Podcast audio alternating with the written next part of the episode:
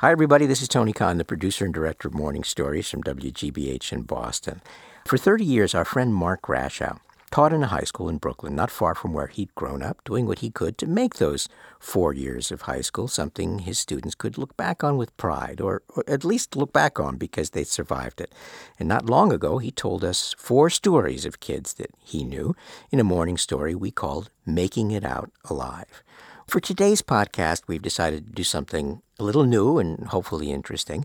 We took Mark's original story, making it out alive, and we sent it to our friends at VidLit.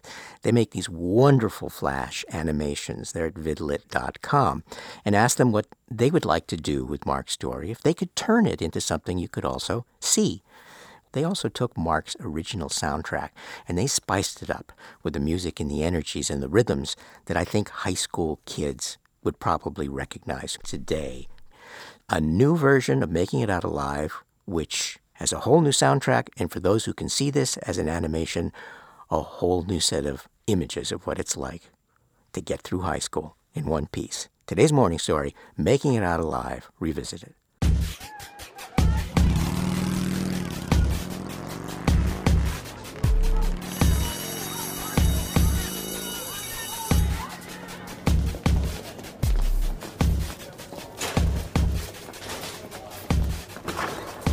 Iggy Paris loves to skateboard. He can do 360s, one-foot ollies, and backslide lip glides. But something strange started to happen when he fell. He got lots of black and blue marks that did not go away. He showed them to his mom, who got concerned and took him to a doctor. They told him that he had something called leukemia. Iggy had treatment for three months. At first, he just felt weak and nauseous, and then all his hair fell out. But slowly, Iggy got better and his strength returned. He was nervous about going back to school without hair. He thought the kids would laugh at him. So his mom got him a wool cap that Iggy would pull down over his ears. On his first day back at school, the principal walked him back to his class. Iggy took one last big breath before pushing the classroom door open. He could hardly believe what he saw. Every boy in the class and two of the girls had shaved off all their hair, even Mr. Peterson. Iggy smiled the biggest smile of his life, and then with a big bow and a sweep of his arm, he took off his cap.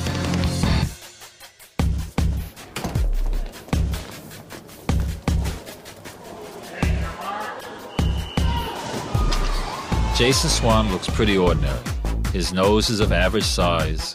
He wears baggy jeans, and his cap always sits backwards on his head. His family just moved from California and rented the big Noonan house up on the hill. His father enrolled him in the Carver Middle School, and at the end of his second day, Jason headed for the pool. He asked the coach if he could try out. The team captain showed him where to change. Jason took off his shirt, folded his pants carefully on the bench, and then took off his leg. The coach pretended not to notice. The rest of the team did nothing but notice. By the time Jason made his way to the starting blocks, there wasn't a swimmer left in the pool. Jason steadied himself on the block, the whistle blew, and he was off. Jason was fast. Very fast. Jason and the team worked hard together, and the friendships came easily. He helped other kids with their strokes, and they helped him develop a unique racing dive. By February, a strange thing happened. The team forgot about his leg. The other teams took a little longer.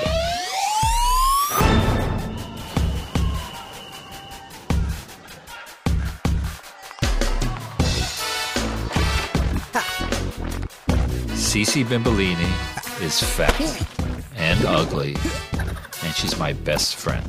She knows the best games, the scariest stories.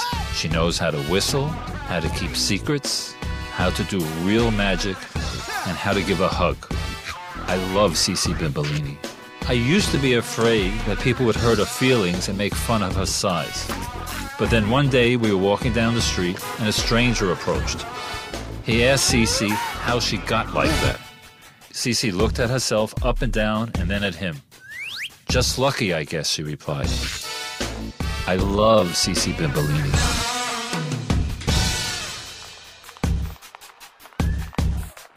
Melvin Moose, please report to the student counselor's office. Melvin Moop knows he's doing something wrong, but he doesn't know what it is. Kids keep bumping into him in the halls and knocking his books to the ground. In classrooms, they think it's fun to bounce chalk, gum, and wads of paper off the back of his head. And in the bathroom, he finds his name scribbled on the walls with nasty comments written underneath. He doesn't understand it, and he can't make it stop. He thinks it might be because his body is soft, or the pimples he has on his face. Or maybe it's because he has trouble running or catching a ball.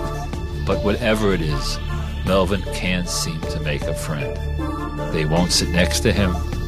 They won't talk to him. There seems to be a language of friendship he doesn't speak, rules he doesn't understand.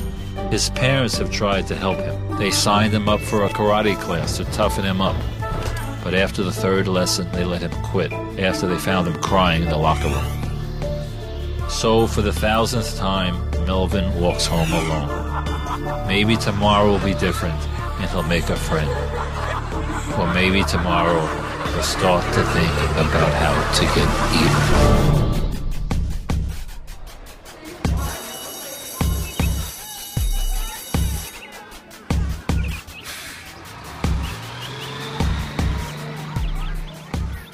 Well, that was today's morning story from Mark Grashow, Making It Out Alive Revisited.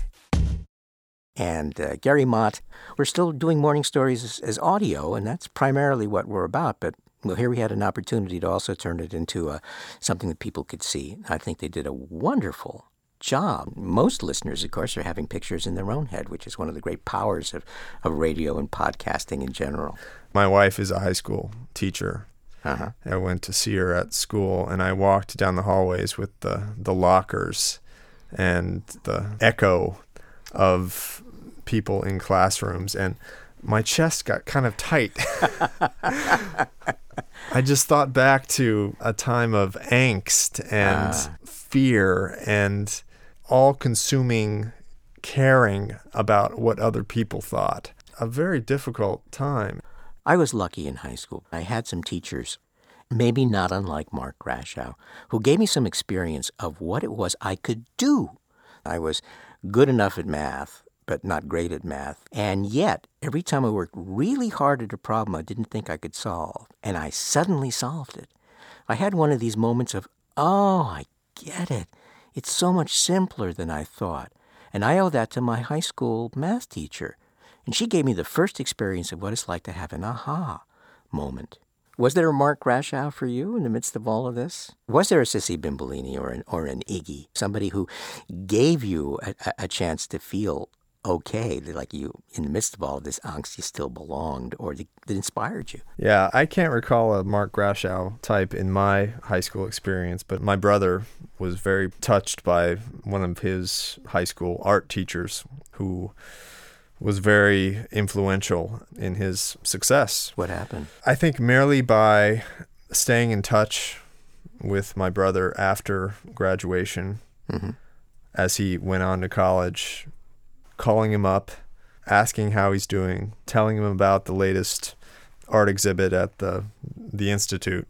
Yeah. I think really encouraged him in his career path, and he's been very successful. Boy, I'll tell you, if, if Miss Monahan, the math teacher, if she'd shown up in my life anytime, including today, what she would say to me would have such enormous weight still. That's why people go into teaching, you know, for those those moments, those connections.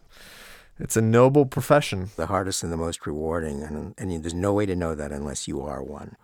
As always, we also want to take a, just a second to be grateful to our, our sponsor for this podcast, Ipswitch, a leader in file transfer software. You can get them at their website, ipswitch.com, I P S W I T C H.